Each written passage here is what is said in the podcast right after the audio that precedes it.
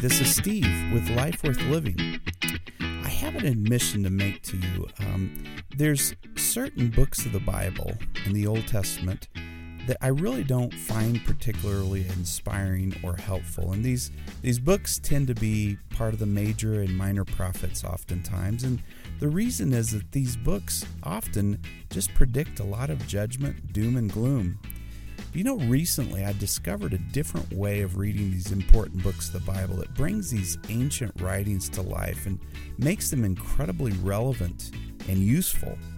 What I did was to read the biblical historical account around the time that the prophet wrote his book.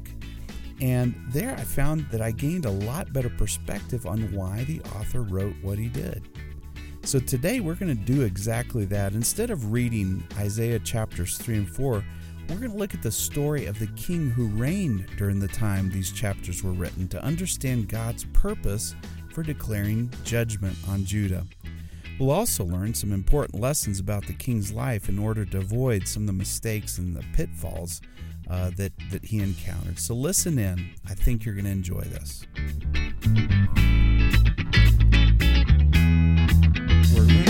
We're looking at Isaiah, the book of Isaiah. We're in chapters 3 and 4 today. And my point of talking about reading the Bible, if you read the Bible, you can read different ways. I don't know about you, but I don't necessarily enjoy reading the minor prophets of the Bible. Those small little books at the end of the Old Testament, towards the end of the Old Testament, I don't get them. I struggle with them. It's not a devotional enjoyment to me, but I've learned how to read those books. And I want to show you how you can read those books, the Bible, by, by looking at Isaiah 3 and 4 in a different, more interesting way, in a way that you can get something out of those types of books. And here's how you do it. Instead of reading Isaiah 3 and 4 today, we're going to be looking in um, Second Chronicles 26 and 27 of what was going on and why Isaiah said the things that he said in Isaiah 3 and 4 based on what was going on in Judah at that time.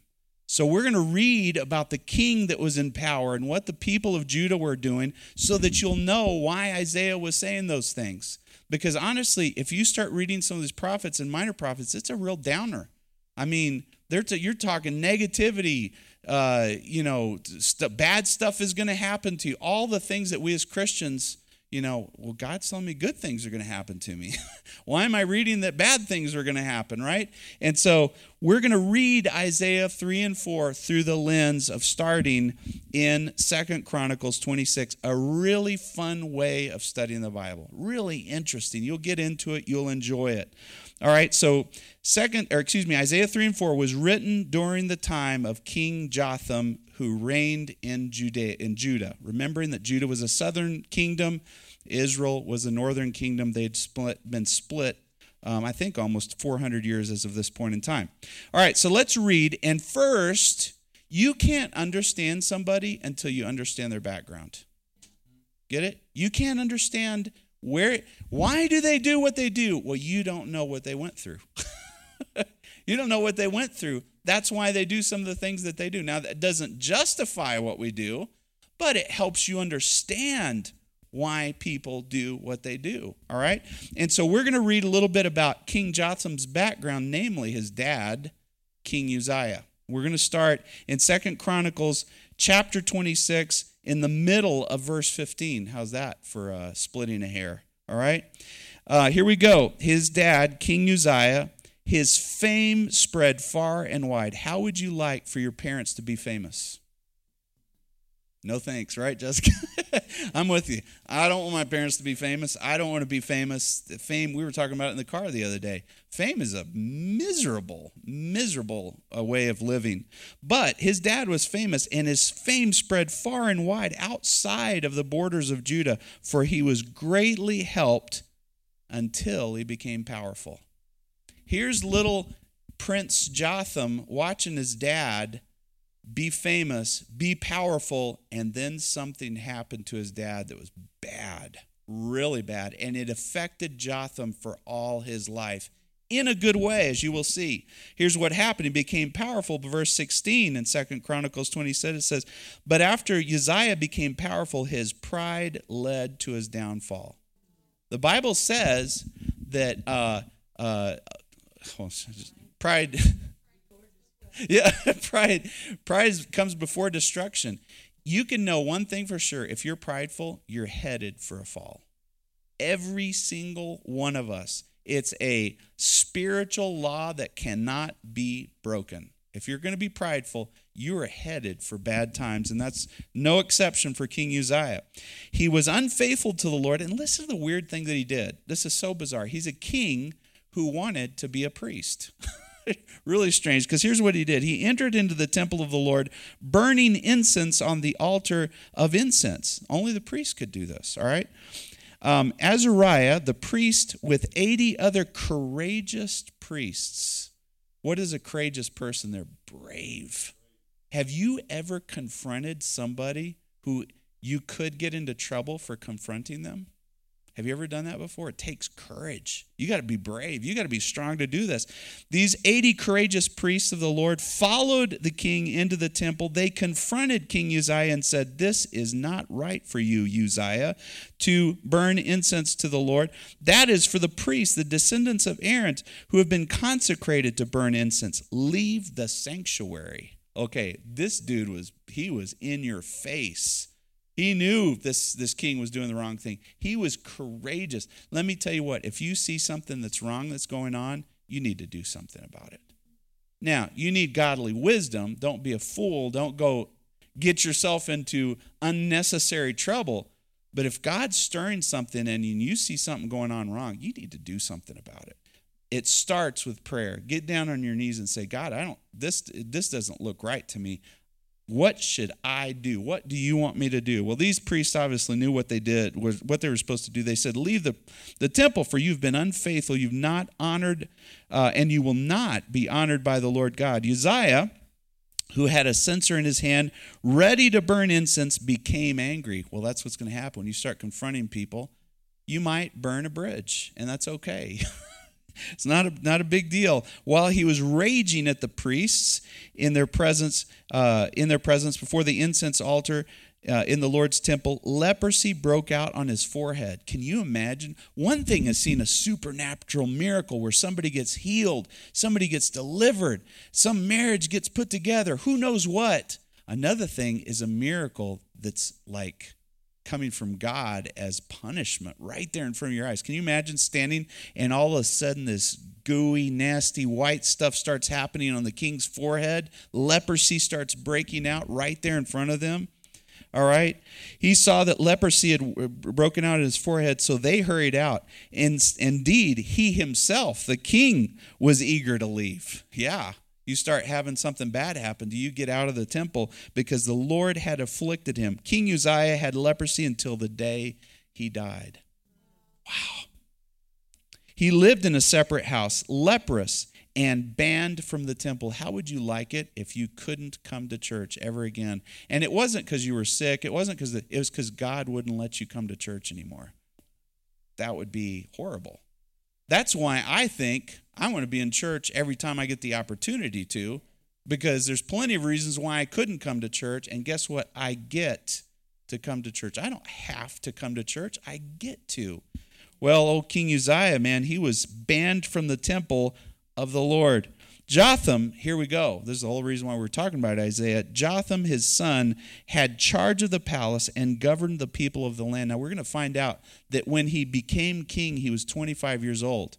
This guy was probably doing this stuff, being the palace in charge of the palace, running the country, probably age maybe 21, 22, not very old. Can you imagine Kyle governing the United States at age 21? That'd be a scary thing. All right? I mean, yeah, it might be a good thing, actually. All right, so uh, this is what Jotham, that was his growing up. That's what he experienced fame and the fall of his dad, and it affected him the rest of his life. The other events of Uzziah from the beginning to the end were recorded by the prophet Isaiah, interestingly enough. All right, now, a lot of folks, I believe, um, claim that second, First, Second Chronicles were written by Ezra, if I'm not mistaken. But apparently, Isaiah was writing the history, many of the history of the kings from which maybe Ezra ended up writing the uh, first second the books of first and second chronicles. All right so let's jump in now to second chronicles 27 remember we're studying isaiah 3 and 4 we haven't even read isaiah 3 and 4 but we're going to as we read the story of, of jotham. Second chronicles chapter 27 verse 1 jotham was 25 years old as i mentioned to you when he became king and he reigned in jerusalem 16 years. 16 years not a super long reign, but not a super short reign either. There's kings who lasted months. They were so evil, they lasted only a few months and they either died or who knows what happened. All right, but not so with Jotham. Jotham. His dad, by the way, had reigned 50, I believe, two years. A long, long reign, long, prosperous reign. Jotham, uh, kind of an average length of reign. His mother's name was Jerusha, if I've said that right. He did, listen to this, he did what was right in the eyes of the Lord, just as his father Isaiah, Uzziah had done. But unlike his father, he did not enter the temple. He learned his lesson.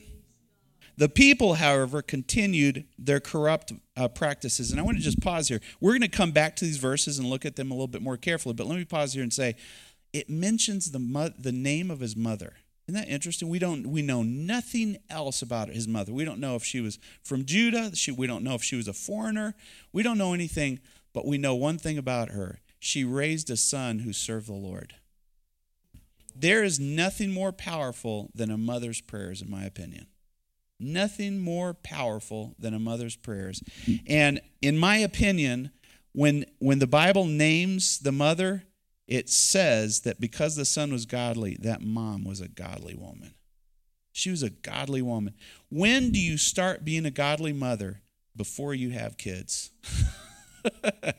start seeking the Lord before you have kids if you're not a mom quite yet. And wait a long time before you become a mom. All right? Don't do it early, don't do it quickly. All right? Um, here's the thing these kings had many wives, sadly. And the king didn't have time for his children. And so often the, the children grew up just wild, crazy, rich, privileged lives. But if he had a godly mom, man, it made all the difference of the world. And that mom got to nurture Jotham, got to train him up. The Bible says, train up your child in the way that he should go. And when he grows old, he won't depart from it. Why are some of you Christians?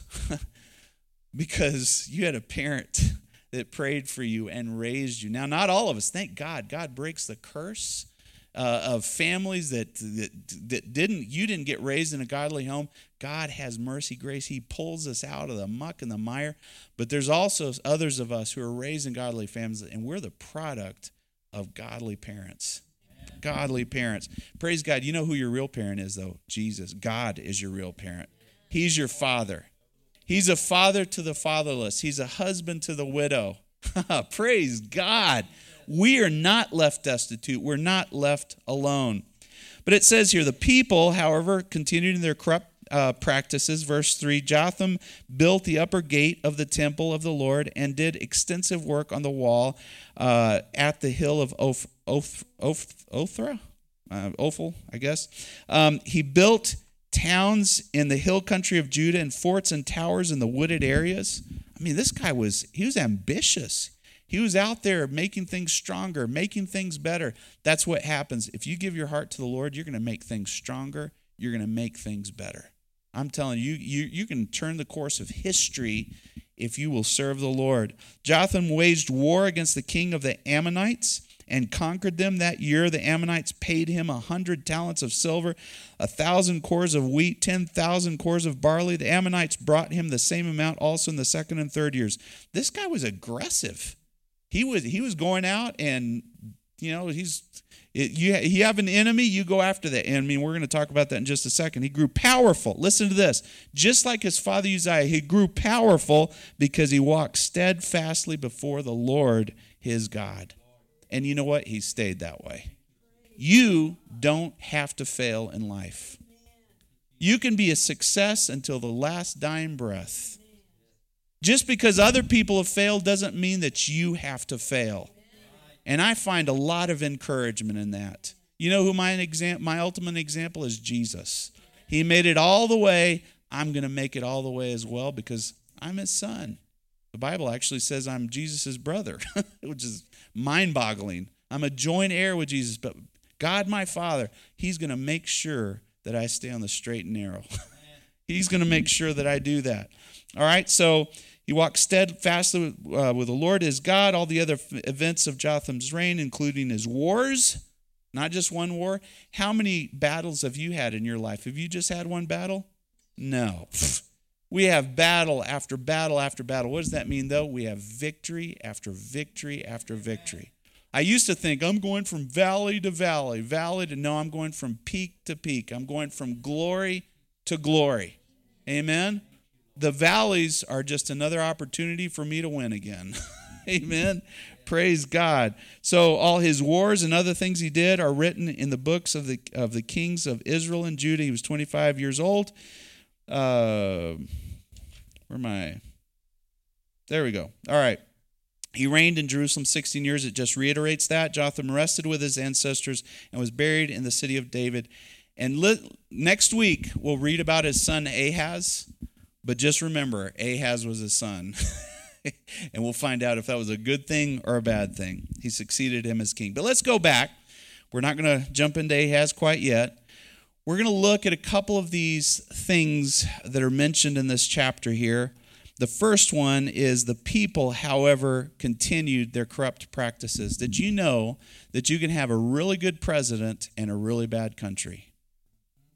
You can have a really good leader and it doesn't necessarily translate into the country. You can have a really good dad, a really good mom, and have a horrible family. You can. It doesn't just naturally, automatically happen. There's something that has to happen here. And so here is Jotham, a godly guy, a powerful guy, a successful guy, but the people continued their corrupt practices. What kind of corrupt practices? Hey, Isaiah 3 tells us what kind of corrupt practices. This is why Isaiah 3 was written. Let's read some excerpts or some, some pieces of Isaiah 3. Well, first, I'm sorry, let me back up. 2 Kings 15. Jumped ahead of myself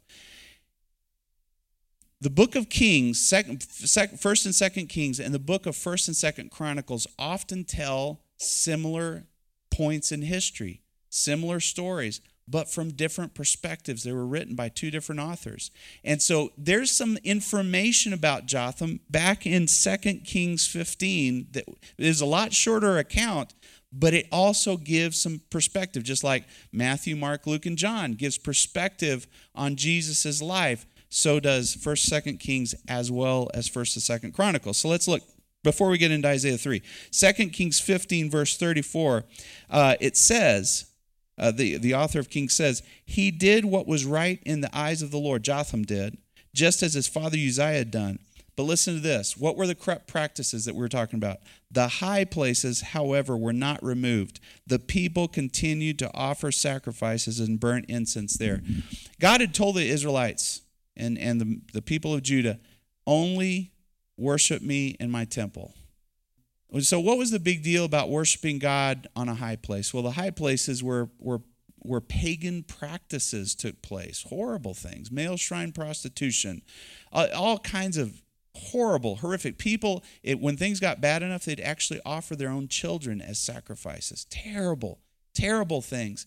The people of Judah were, were worshiping other gods on these high places, sometimes even intermingling the worship of God Almighty with pagan practices, which is a terrible thing as well. All right. These were some of the corrupt practices that, that happened. What I've found, what I, I see in society, is as people get farther and farther away from God, they start literally worshiping other gods. Uh, materialism, uh, hedonism, all kinds of stuff and it really deviates into worship of Satan. I mean, there's all kinds of, of varieties uh, of worship of Satan. And so um, I could tell you some stories. I'm not going to because we have mixed company here. All right, but um, here's what happens when you start seeing a society that's that's starting to get into spiritism and starting to get into all of these these Eastern religions and whatnot. It translates into hedonistic behavior You know what hedonistic behavior is? It's where you're doing whatever feels whatever feels right. You're doing this because it feels good, and doing that. You get on drugs. You're in alcohol. You're you're sexually promiscuous. You get kinky. You do all kinds of stuff because it feels good. And here's what we find in Isaiah 3 of what was going on. Isaiah 3, and I'm just going to point out some verses. In verse 8, Jerusalem staggers, Judah falls. Their words and deeds are against the Lord, defying his glorious presence out on those high places, offering sacrifices to other gods. Verse 9 The look on their faces testifies against them. They parade their sin like Sodom, they do not hide it. Woe to them. They are brought, they have brought disaster upon themselves. This was with a godly king, this stuff was going on. They parade their sin like Sodom and Gomorrah. Is that not what we're doing here in the United States right now? Parading our sin, terrible stuff going on. I, I tell you what, we can name it off, and we probably should name it off. Promiscuous heterosexually, accepting homosexuality, accepting bisexuality, accepting all of these things that the Bible and God Almighty clearly says is wrong. It's wrong. We don't we shouldn't be parading our sins. We should be repenting of our sins. Repenting of our sins. Verse 15, what do you mean by crushing my people and grinding the faces of the poor? Have you ever, man, that's very picturesque, taking somebody's face and grinding it in the gravel. They were doing that with the impoverished people of Judah.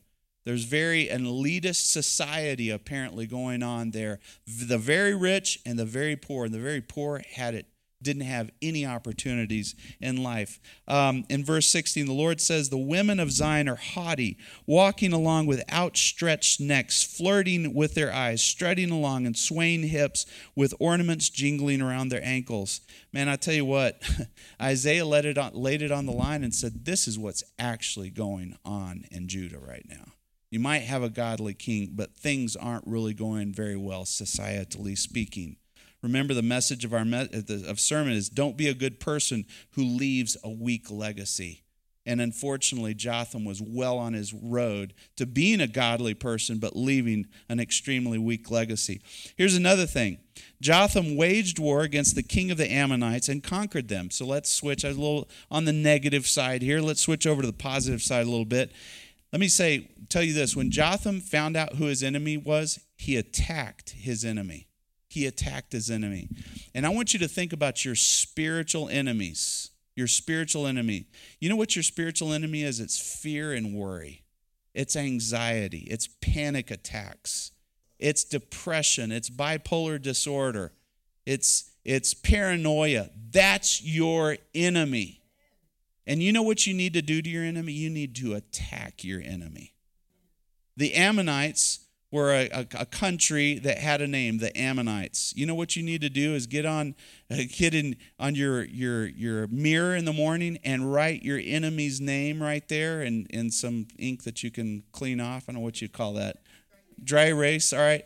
Write your enemy's name and say, I am coming after you in the name of Jesus Almighty. I'm going to take you down and you're no longer going to pester me anymore.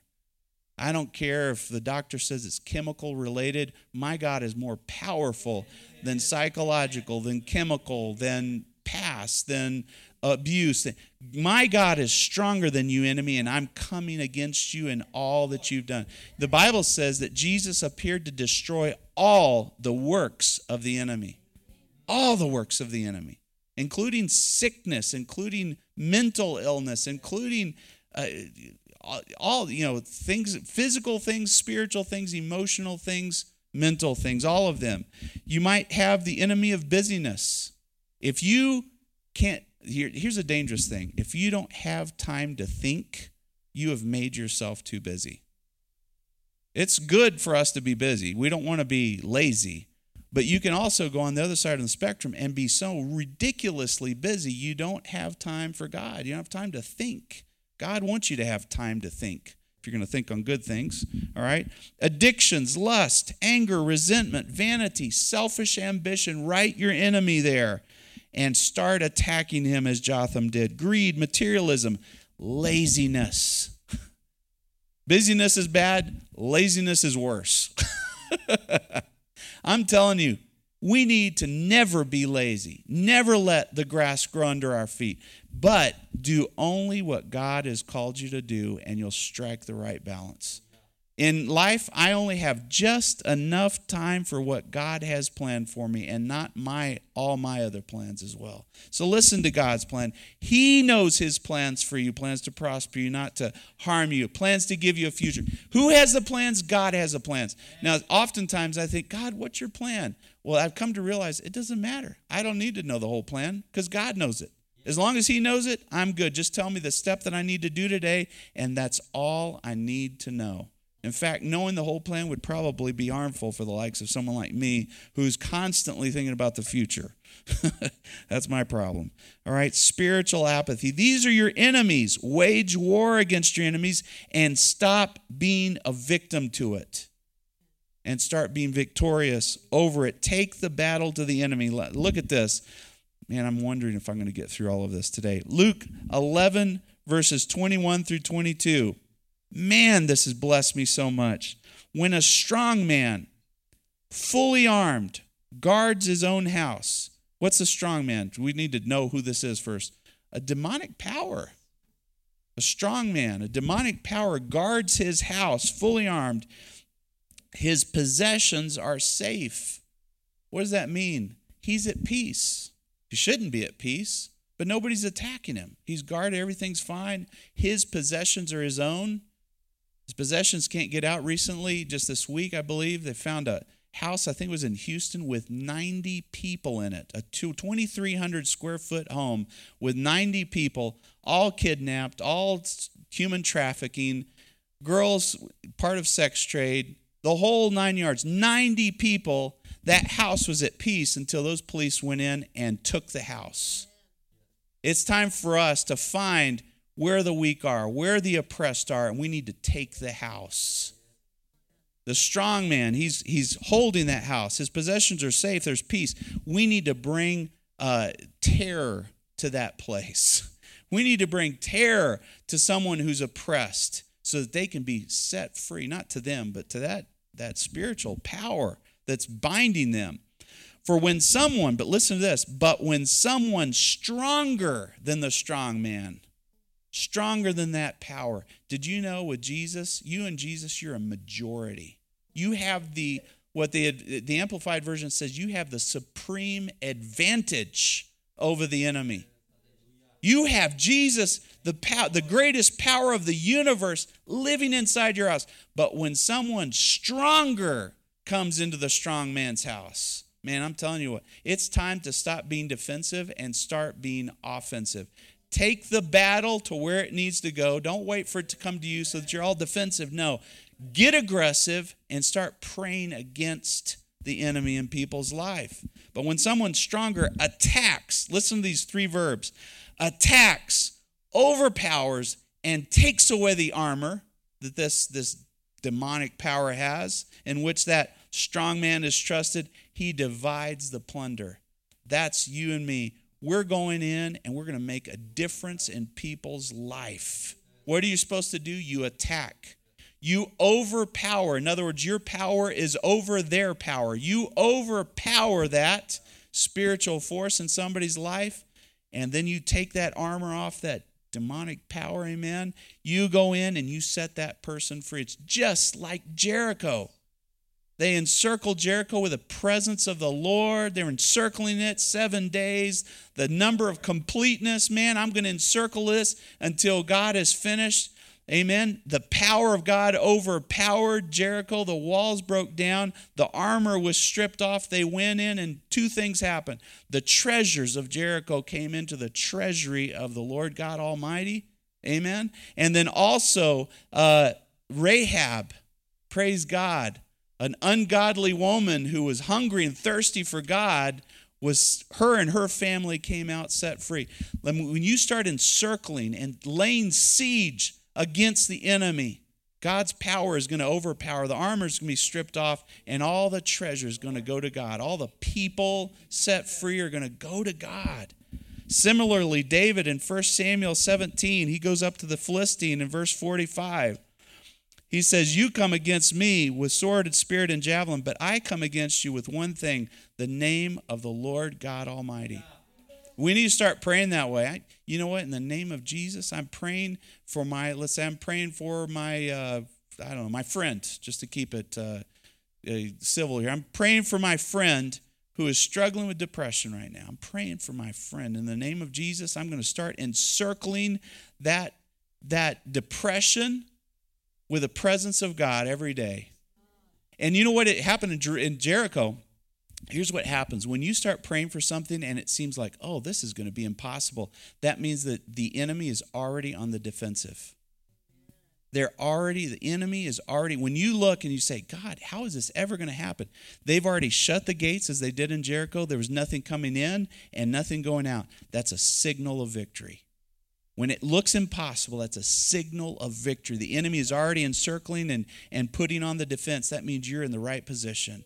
I'm encircling that depression, Lord God, with the presence of God. Hallelujah. And I'm going to wait, Lord Jesus. I'm going to wait for you to overpower that.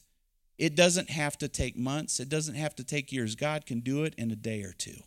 In a day or two, you can start seeing results because you're taking the attack to the enemy. Look, David said, I come against you in the name of the Lord God Almighty. Verse 48 of 1 Samuel 17. The Philistine moved closer to attack him. What did David do? He ran at the enemy. That's what you and I have got to do. We got to run at the enemy. Take the take the battle to him. So he attacked. He slung his his little tiny little useless uh, slingshot. That's not what killed the giant. All right. He slung his slingshot. Uh, so he attacked the Philistine. The, the uh, stone hit the, the giant the forehead. The stone sank into his forehead, and he fell face forward to the ground. Now, if you get hit in the forehead so much that a stone hits you and sinks into your forehead, you're going backwards. You know what? God was behind that, shoved that giant right down on his face before the Lord God Almighty. He overpowered he overpowered by the power of God.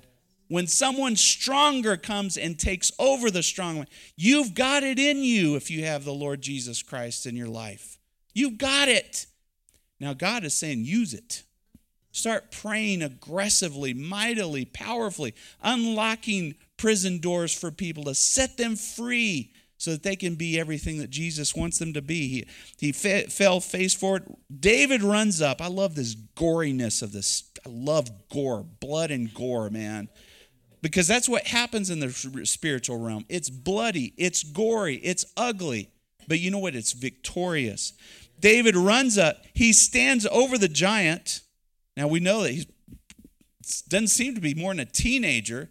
So if he's straddling this nine foot, he's probably doing the splits looking at this giant.